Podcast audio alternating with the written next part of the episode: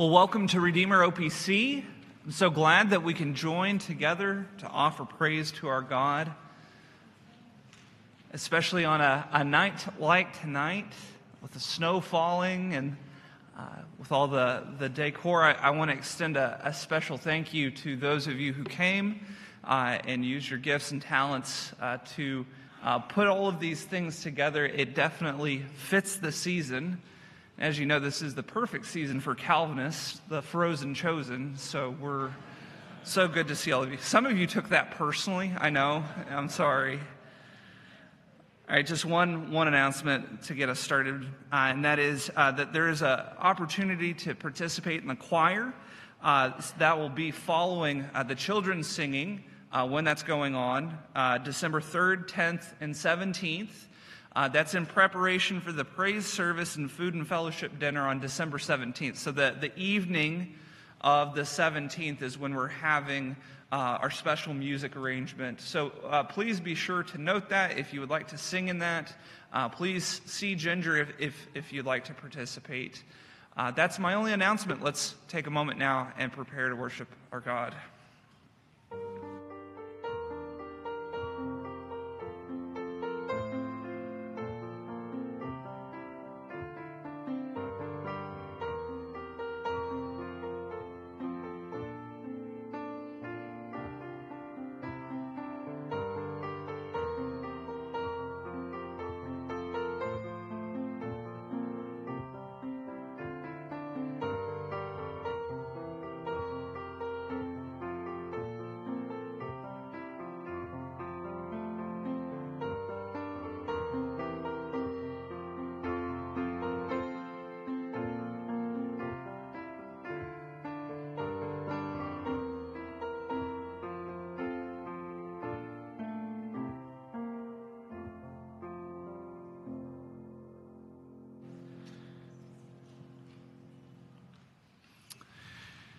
As we draw near to our God, we are reminded this evening that our, del- our God delights in us. He delights to have a, a, us together as His people uh, to offer Him worship, but He delights to help us and strengthen us.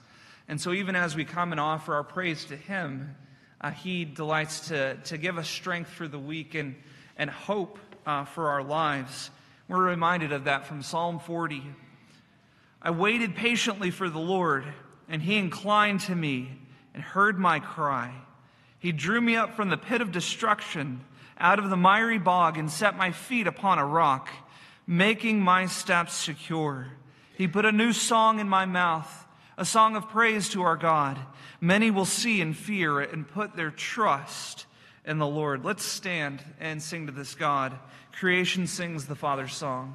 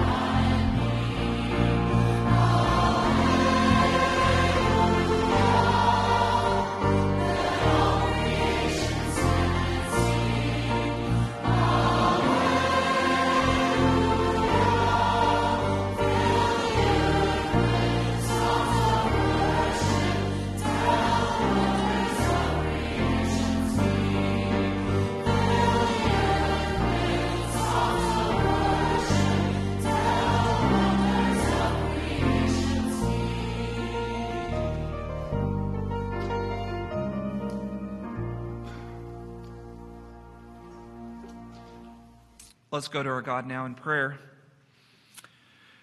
Our great God and King, we thank you that you are the Lord of creation, that you are the source of all life and light.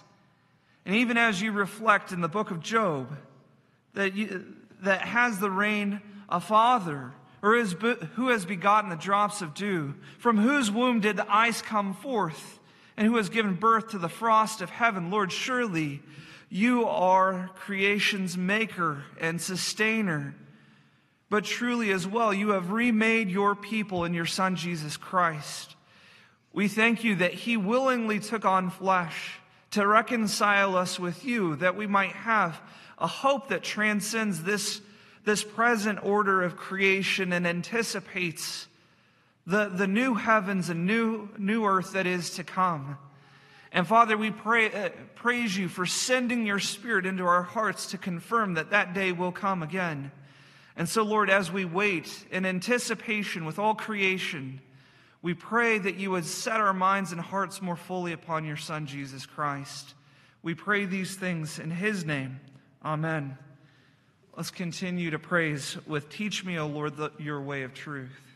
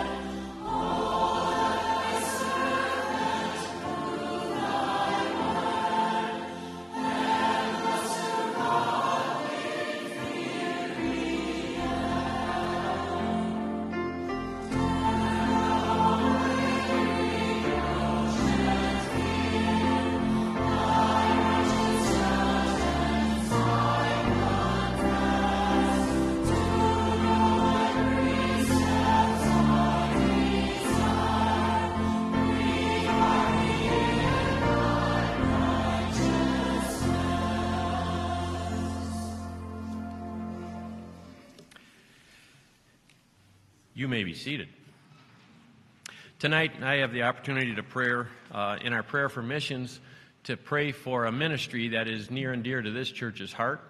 Uh, not only do a lot of members of this congregation participate in the Forgotten Jail uh, ministries, Reach the Forgotten Jail ministries, but uh, one of the chaplains, Richard Fuller, is also a member here. So this is a, a ministry we support and one that we are uh, very familiar and fond with. They've given us a list of uh, prayer requests, and I'm just going to include those in the prayer tonight as we pray for this ministry. The first, uh, Lord, we come to you with uh, prayers for Reach the Forgotten Jail Ministry, Lord. As time goes on, uh, this ministry certainly becomes more and more dear to our hearts as we see the effects of all of the aspects of society that just cause so many people to end up in areas of life they would never have imagined, probably. And yet, Lord, we know that you can reach out to these people in these areas as well. Some of the things that, Lord, that they have asked us to bring to you on their behalf are a Christmas drive, that the inmates could celebrate Christmas inside the prison. And we pray for the success of this effort. And we re, uh, request prayers that many would be reached and that who are apart during this holiday season, that the wonder of the Christ child will invade their hearts and their lives, especially as they many times are alone. We do pray for Sarah Heaton and Richard Fuller, chaplains in the jail, for clarity in reflecting the grace and truth of Jesus Christ. And we'd ask, Lord, that you would guide them in the continued leadership of volunteers and inmates.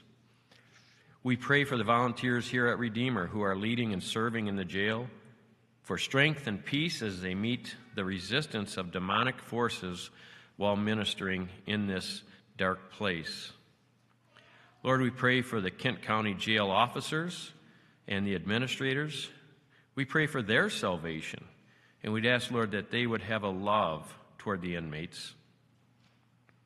We pray God's protection to his children, many of whom are serving as officers of the law, and Lord, how they can impact people uh, in their service. We pray for the Kent County sheriffs and the continued good relations with the Reach the Forgotten Jail ministry. We also, Lord, pray for the continued development of recovery and halfway houses to assist in the transition of released inmates, as we know it is very hard to re enter life and find normal, productive lives again. And finally, we pray for the continued development of mentors and church advocates to help inmates as they return to civilian life to be able to find a solid place in a church community where they can again hear your voice and respond. In all of these things, Lord, we ask for blessings, and we know you alone are the giver of all good things. In Jesus' name, amen. Please stand and sing, My Heart is Filled.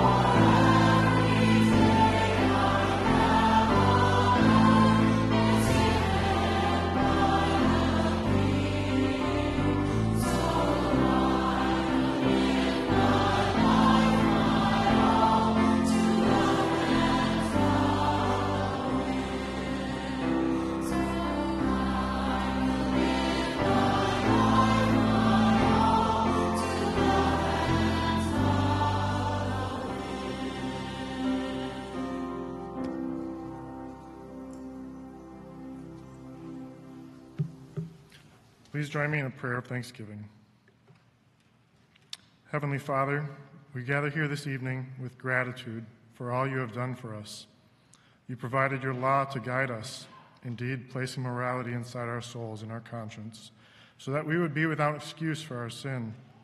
You provided your Son, Jesus Christ, as our Savior and willingly crushed him to atone for our sin. Your grace reached to our hearts while we were still your enemies and in the dark and you awakened us to faith. We are humbled by the many times we have fallen short of your holy calling on our lives, yet you love us still. You continue to provide for us daily, whether it be the blessings that seem more tangible and measurable to us, or the simple blessings that we take for granted, like every beat of our heart or breath that we inhale.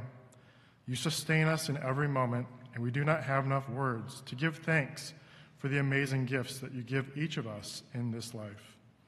At the end of a week where we have been filled with food and fellowship, we realize that we may often gather here spiritually empty, yet you promise us that even in times of profound spiritual hunger and thirst, that if we will come to you, we will be satisfied. May our hearts indeed be filled with thankfulness as we just sang. Let this offering now be given out of that thankfulness, knowing that what we give is only a small portion in light of all that you have given us. Praise be to you, our great God. In the name of Jesus Christ we pray. Amen.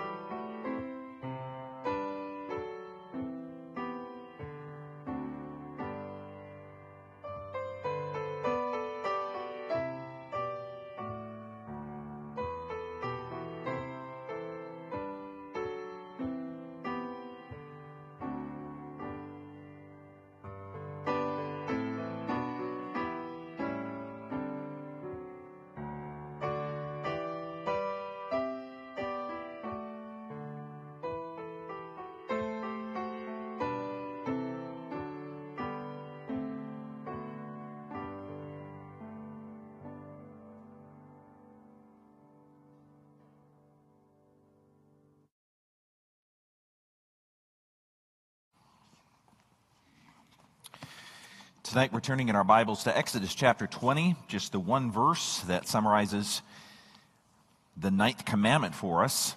And then we're also looking at the Westminster Shorter Catechism, at the Catechism's explanation of that verse and that commandment. So, first I'm going to read Exodus 20, verse 16, and then we'll turn our attention to the Westminster Shorter Catechism.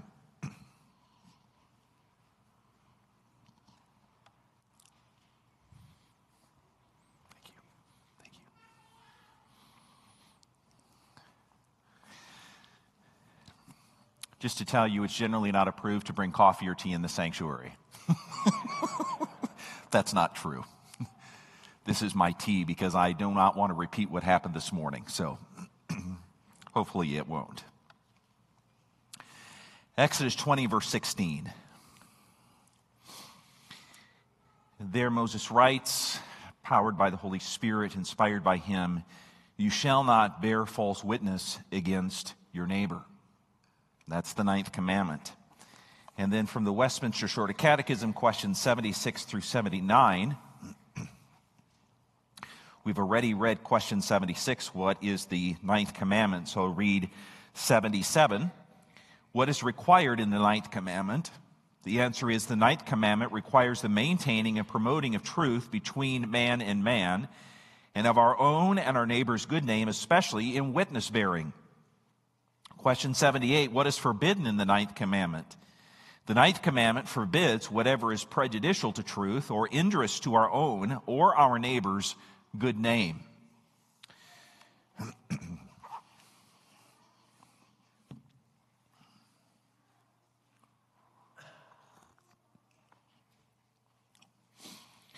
I'm guessing if you came to church tonight and you looked at the sermon title, you may wonder, if you're under the age of 40, what that title is about. And so I want to give you a short explanation. When I was a child, there was a saying that would go around on the playground, and it went something like this Liar, liar, your pants on fire. Your tongue is as long as a telephone wire. Now, usually it was shortened only to that first phrase, liar, liar, your pants is on fire. But the second part of that phrase was intended to be an insult. It was meant to say, you're extending the truth so far that it no longer really is truth. And the saying captures what I have entitled tonight's sermon, Liar, Liar, Your Heart's on Fire, because what comes from our mouths really starts in our hearts. And I think about a study that was conducted a couple of decades ago, and I'm sure it's still true, if not more so. And the study showed that 60% of Americans lie within a 10 minute conversation. The really striking part of that study is one of the researchers who said, We did not expect lying to be such a common part of everyday life. What's funny about that is I'm sure the researcher knew from his own heart how often he would lie or deceive someone else.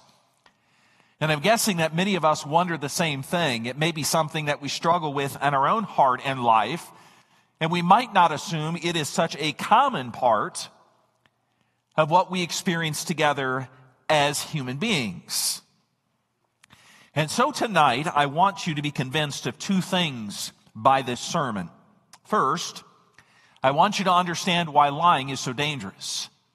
It's not indifferent or a minor thing, it makes a big difference. And second, I want you to know why this commandment shows us why we need our Savior so very badly. Those two things. And the first thing I want to explain, that is, why this commandment is so serious, is really summarized for us as I, as I explain the first part of this commandment from Exodus chapter 20, verse 9 where Moses writes, You shall not bear false witness.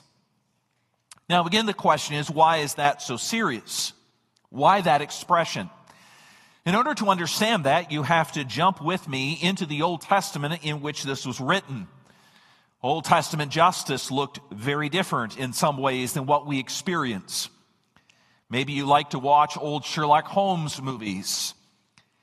And there's inevitably some technology that comes to play as Holmes figures out what really happened. Or if you jump forward in time, there was no CSI, there was no DNA in the time in which this commandment was written. And so the idea of witnesses was even more important than it would be today. In most cases in the Old Testament, you could be condemned just on the basis of what witnesses said that they observed.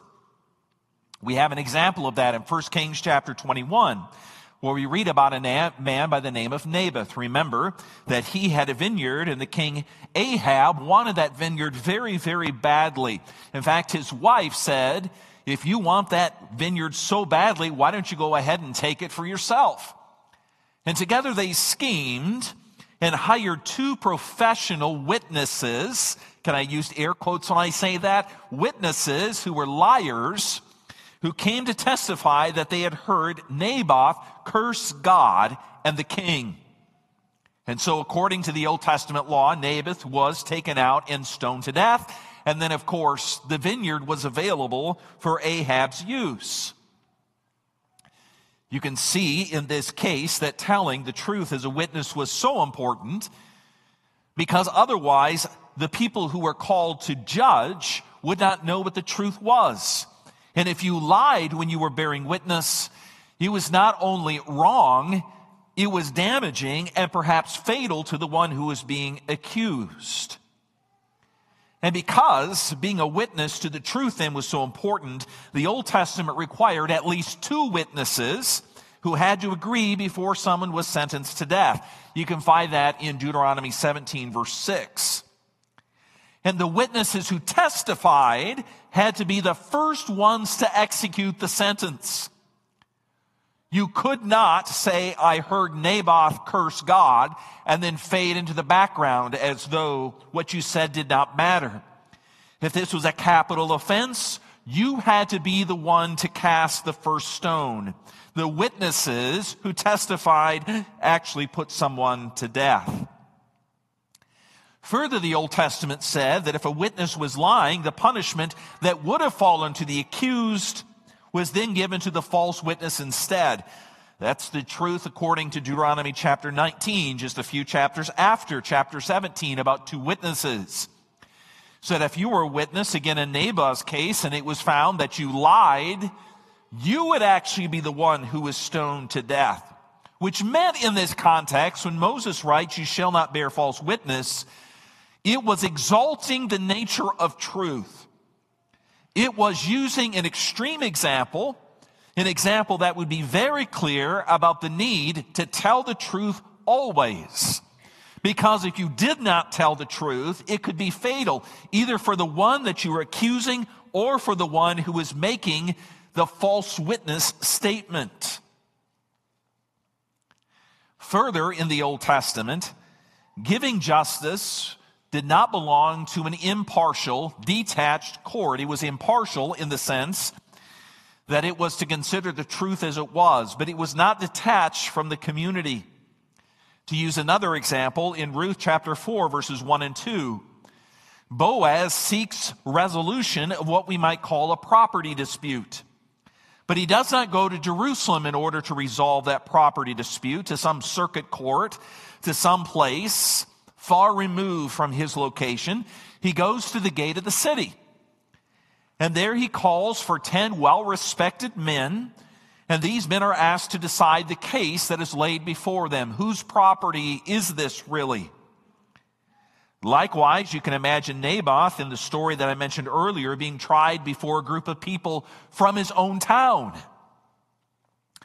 God wanted it to be clear that the community was not only involved in a general level about what happened there, but the community was involved in the exercise of justice, giving justice and living justly according to truth is never intended to be distant from us. No, it's meant to be part of what we do individually and corporately. Which means when you take the Old Testament teaching as a whole, there are three things that might surprise you about what the Old Testament says about bearing the truth, about speaking the truth. What falls under what we're calling here bearing false witness and the condemnation of doing so. First, telling the truth, hear this, is always theological first. The reason that truth matters is because God is true and He loves the truth and He sees the truth. The reason that truth often matters far less for us than it should and it does not affect the way that we act, and it has seemed to be lost in many places in our culture, is not primarily a political problem or even a moral problem, it is a theological problem. Divorce the truth from the divine, and truth becomes malleable or pliable. We think we can turn it into whatever we want it to be. Interestingly, on Friday, as I was watching my Iowa Hawkeyes, jump to 10 wins, there was a commercial that came across the stream that we were watching. And it was an app on an iPhone. And the app now will automatically correct if someone's head in the picture is turned the wrong way. And if there are three people whose heads are turned the wrong way, it'll audibly, automatically correct each one. And after it does, you look at it and you can't see the difference. What was originally true and what was manipulated. And I remember one young lady who was watching this with me, she said, I don't know if I like that. It's just a small indication of how easy it is in our culture to manipulate truth in the small ways what actually happened, and even in grand ways. So much of what we're suffering with, the instability, instability in our culture, goes to the question of who you believe. I remember my father counting on Walter Cronkite to give him the news. Some of you kids won't even know who he is. Your parents and grandparents will explain. There is no cultural mediator of truth today. You can find a perspective on the news simply by Googling one idea or another. The truth is almost twisted to meet what end you desire it to have or the end that someone else desires. And if we think, wow, that's a big cultural problem, I can't believe that that exists in our culture, I'm going to smile with you a little bit and be honest and say, but don't we all do that? Is that not what we often do? I will confess that I have. I've tried it. I can remember as a very young boy, I've told you this, when my parents came home from parent teachers conferences when I was in the first grade, they discovered that when I had told them every Monday that I had practiced my spelling words at school and had gotten them all right, I was not telling them the truth. I had hidden those spelling words on the way home for nearly a semester. Because in my world, it was better to manipulate the truth than to having, than having to study those spelling words. I wouldn't commend it if you're a child learning how to spell. But haven't we all done something like that? Telling a story a little bit to accentuate how clever you are talking about circumstances in a way for your opinion and your perspective to be the obvious choice. choice. The second thing that the Old Testament shows us is not only the importance of the truth, it also shows us the deadly, sometimes fatal nature of lying. We can sometimes justify our sins, especially lying, by saying, well, who really is hurt after all? That is most certainly not true. When the truth is not spoken, when the truth is not believed, people are hurt. Sometimes fatally so. And finally, third, the Old Testament points out that lying is never detached from those around us. If lying is, first of all, a theological problem, the way that lying works is that it begins to affect those who are around us. What we say, true or false, will have a profound effect on them. And what does it reveal? The seriousness of our speaking the truth or lying. Where does that problem arise? When I entitled my sermon, Liar, Liar, Your Heart's on Fire, I changed that little thing we used to say to each other at the playground. Because in the Bible's view, lying is not, first of all, a problem with your mouth, it's a problem with your heart. I'm going to test that with you. Think this evening about the last time that you lied, that you didn't tell the truth. Maybe it's something you failed to mention because you knew if you did, it wouldn't look good for you. Maybe it's something that you said because you just wanted to spin it a little bit. What was going on in your heart when you didn't say what you should have said? Or when you spun that truth a little bit, the story you exaggerated, fudged a little bit, spun some. I think if you look carefully at your heart, what you'll find is the core conviction in that moment that you really believed that you needed to provide for yourself something that if you didn't spin the truth, you wouldn't get what you deserved. You wanted to be sure your interests were well provided for, and you figured if you didn't do it for yourself, it just wasn't going to happen, so you might as well color the truth a bit. To say it again, Every one of the commandments reveals our hearts, friends. There's none of them that do not reveal our hearts, but this commandment reveals a particular part of our hearts. It reveals that part, our belief that says, if I don't do my best to change the story, to manipulate the truth, I will not be taken care of because no one will take care of me the way that I deserve it. And it is for that reason that I say, be careful when you open your mouth, lest your heart come out. What you might discover is that you have a strong desire for taking care of yourself, even sometimes if it means bearing false witness against your neighbor. That's a long explanation, and Lord willing, a faithful explanation of the first part of this ninth commandment. You shall not bear false witness. But the second part of this commandment, again, that I want to explain to you tonight is why does it say against your neighbor? You might say, Pastor, that's already been obvious. You used the story of Naboth. Obviously, truth in community harms those around us. Not speaking the truth, I should say, harms those around us, and that's true. But in this part of this commandment, it's not just simply pointing out the obvious. Rather, the rest of the scriptures, including the New Testament, pose this question. And it really is all about this one word, this one preposition against your neighbor. If bearing false witness naturally puts us in opposition to our neighbor, it harms our na- neighbor. How can the way that we speak and the truth that we tell be turned from against into for?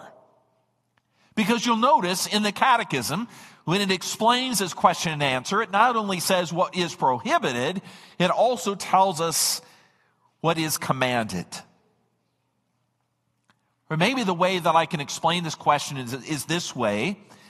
You might wonder how your struggle to tell the truth and my struggle to tell the truth could ever change. If it is really true that most Americans lie within a 10 minute conversation, we might just throw up our hands in despair. We look at our culture as a whole and we might say, how would that ever change? And the Bible is not indifferent to that question at all. In fact, it offers you the possibility that you could walk out of this building tonight with something beside the desire to deceive. And in order for that to be true, I want to show you two things. And there are two things not simply about this commandment, but about Jesus himself. The first thing I want to tell you about this change that you would go from against to for, bearing false witness against to telling the truth in support and in love for your neighbor. I would tell you it is possible for that to change because hear this Jesus takes away the need for deception. He takes away the need for lying. As I said a moment ago, the lie of the evil one is that no one loves you as much as yourself and no one will care for you the way that you will, so you better look out for yourself. Is that not exactly what the evil one told Adam and Eve at the beginning of time before they fell? That God was keeping something from them. He wasn't letting them in to the whole truth. And because God wouldn't give them what they wanted and deserved, they might as well take it for themselves. Who's going to look out for you like you? He argues. But here is the truth. Hear this, my friend. The infinite, holy God of heaven and earth has a love for you in his Son that is fuller and richer and greater than anyone else could possibly possess. It is an undivided love. It is a pure love. It is a careful love. It is a true to the core love. No one loves like he can. The Bible says in 1 John 4 verse 9, in this the love of God was made clear among us that God sent his only son into the world that we might live through him. What I want you to hear this evening is that God not only loves you, but that love takes away the need for lying. God is not promising that everything that you will necessarily want, you will have. His love is not a card that says, play this and you get what you believe you deserve. But what it does mean is that God provides for us exactly what we need and what is good for us. We introduce the need to lie when we think, that God could not possibly care for us the way we could care for ourselves. And then Jesus enters the equation and he says, I've given myself like no one else can so that you can know I love you like no one else is able, not even you. The love of Jesus means that He will provide for us even better than we would love ourselves. We do not need to preserve ourselves. We do not have to manipulate the truth to get what we want. Instead, we can rest fully and truly in God's perfect and providential care for us, which is a precise implication of His love. Well, let me give you an example. Would you like an example? Let me give you an example of this. There have been times in my life where I've wanted things, and I've wanted them badly. I want to take you back in my life to the time where I was studying in law school. I'd been a pastor for a while, decided to go to law school. That's a whole story in itself. But one of the things that happened when I went to law school is we went in a city where parking was somewhat difficult. At least I had to buy a pass if I was going to park on campus. But I noticed something interesting. Sort of a light came on. It almost seemed like it came from the heavens above when I saw this sign that was above a pretty sizable area in a parking lot. It said, and I can still see it, it was blue and white. It said, free motorcycle parking. In my mind, I thought, oh, this is a golden moment. I went home and explained to my wife how critical it was for me to have a motorcycle. Can I be honest with you and tell you it really wasn't because of free parking? If you haven't figured that out already, it wasn't. I wanted a motorcycle, and it didn't take long for me to need a motorcycle and for me to explain in whatever way it seemed to be compelling to my wife, and clearly it was not compelling to her, but eventually she gave sort of, well, it's fine then, dear. And in the moment, if you would have asked me, and I would have come clean, if you could have borne down deep into my heart what I really told my wife about the free parking and my need for motorcycles had nothing to do with the free parking. It, it was really about manipulating the truth in order to sell what I hoped that she would buy. I lied because otherwise I thought I would not get what I wanted and what I thought I needed and what I thought I deserved. Let me tell you tonight, my friend, if that's how you live, if that's the way you think you need to operate, I want you to do three things. Maybe it's only one of these three, but at least consider these three. First, I want you to repent.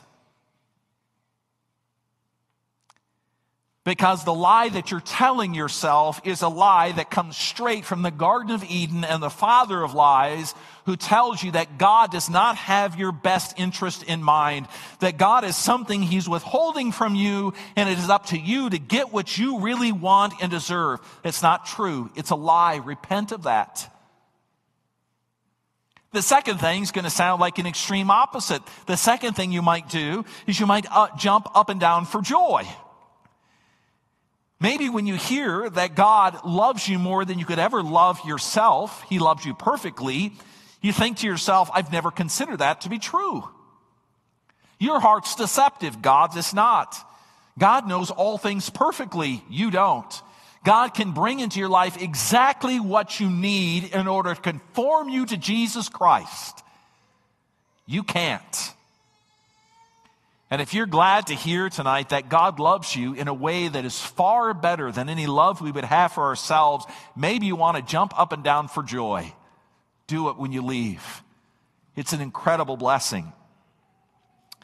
The third thing I want you to hear in response to this is that you might be experiencing all kinds of trouble, and yet I want you to leave here being confident in the care of your God.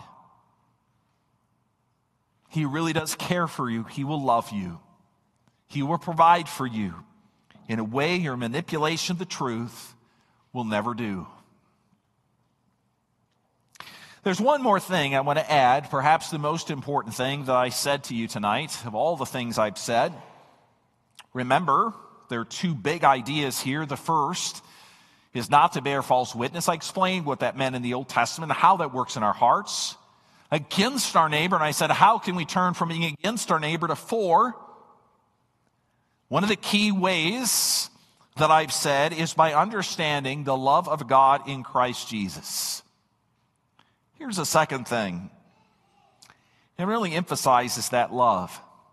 The love that our God has for us in Jesus Christ. Here's a great promise that Jesus promises to overcome the father of lies. He is able to do that. Perhaps this all seems too easy to you. You struggle with lying very deeply. When I say repent, you say to yourself, okay, whatever, I've tried that. Your life is dominated by a manipulation of the truth. You mouth repentance. And because you know you're going to struggle with not telling the truth, you don't have much joy and your confidence in God wavers. Then I want you to hear 1 John 3, verses 8 and 9, very close to that verse I read just a moment ago. There, John says, Whoever makes a practice of sinning is of the devil, for the devil has been sinning from the beginning. The reason the Son of God appeared was to, hear this, destroy the work of the devil. He will destroy the work of the devil. No one born of God makes a practice of sinning.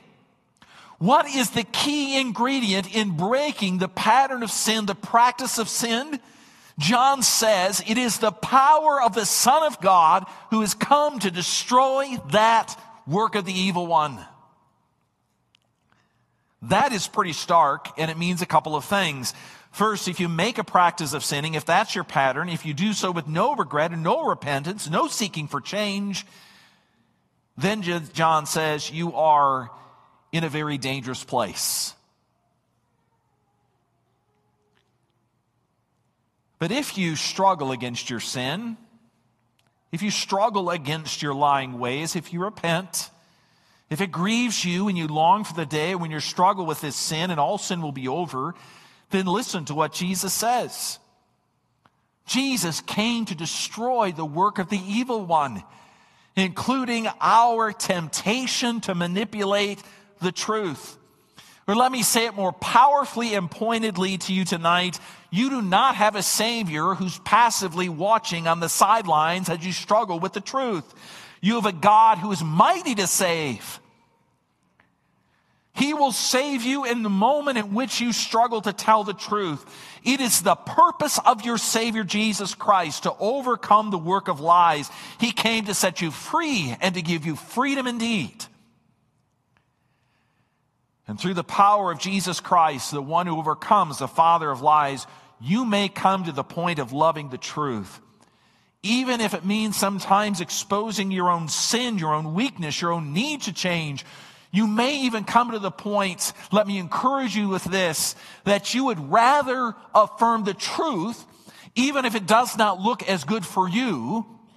Your desire to follow after God is to speak the truth, even if you need to repent rather than glossing over what happened in order to make yourself look good. To put it this way, you can comfortably place yourselves, yourself in the hands of God, even when it comes to difficult things. So, what can I tell you this evening about the ninth commandment? It's this You need our Savior, Jesus. We all do.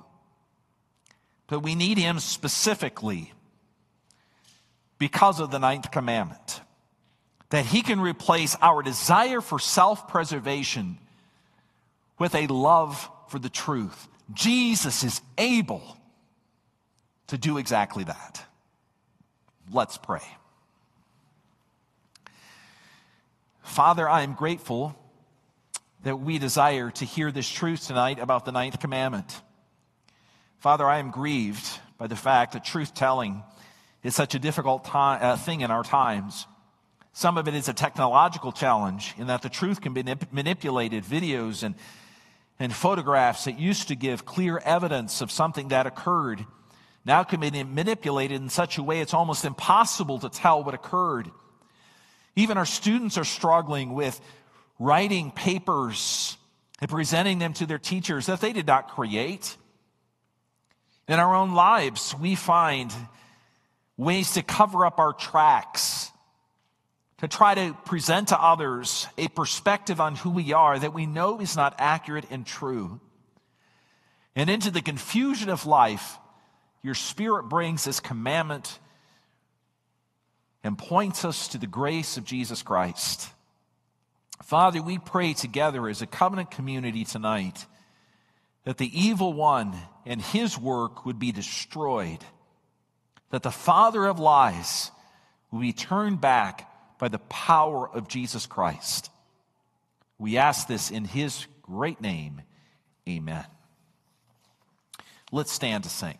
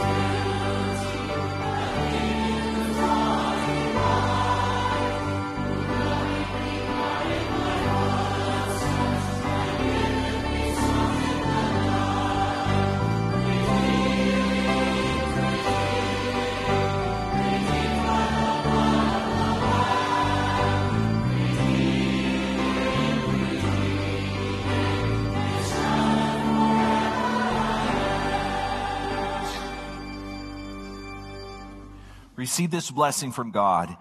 Now, to him who is able to keep you from stumbling and to present you blameless before the presence of his glory with great joy, to the only God our Savior, through Jesus Christ our Lord, be glory, majesty, and dominion, the authority before all time, now and forevermore. Go in his peace. Amen.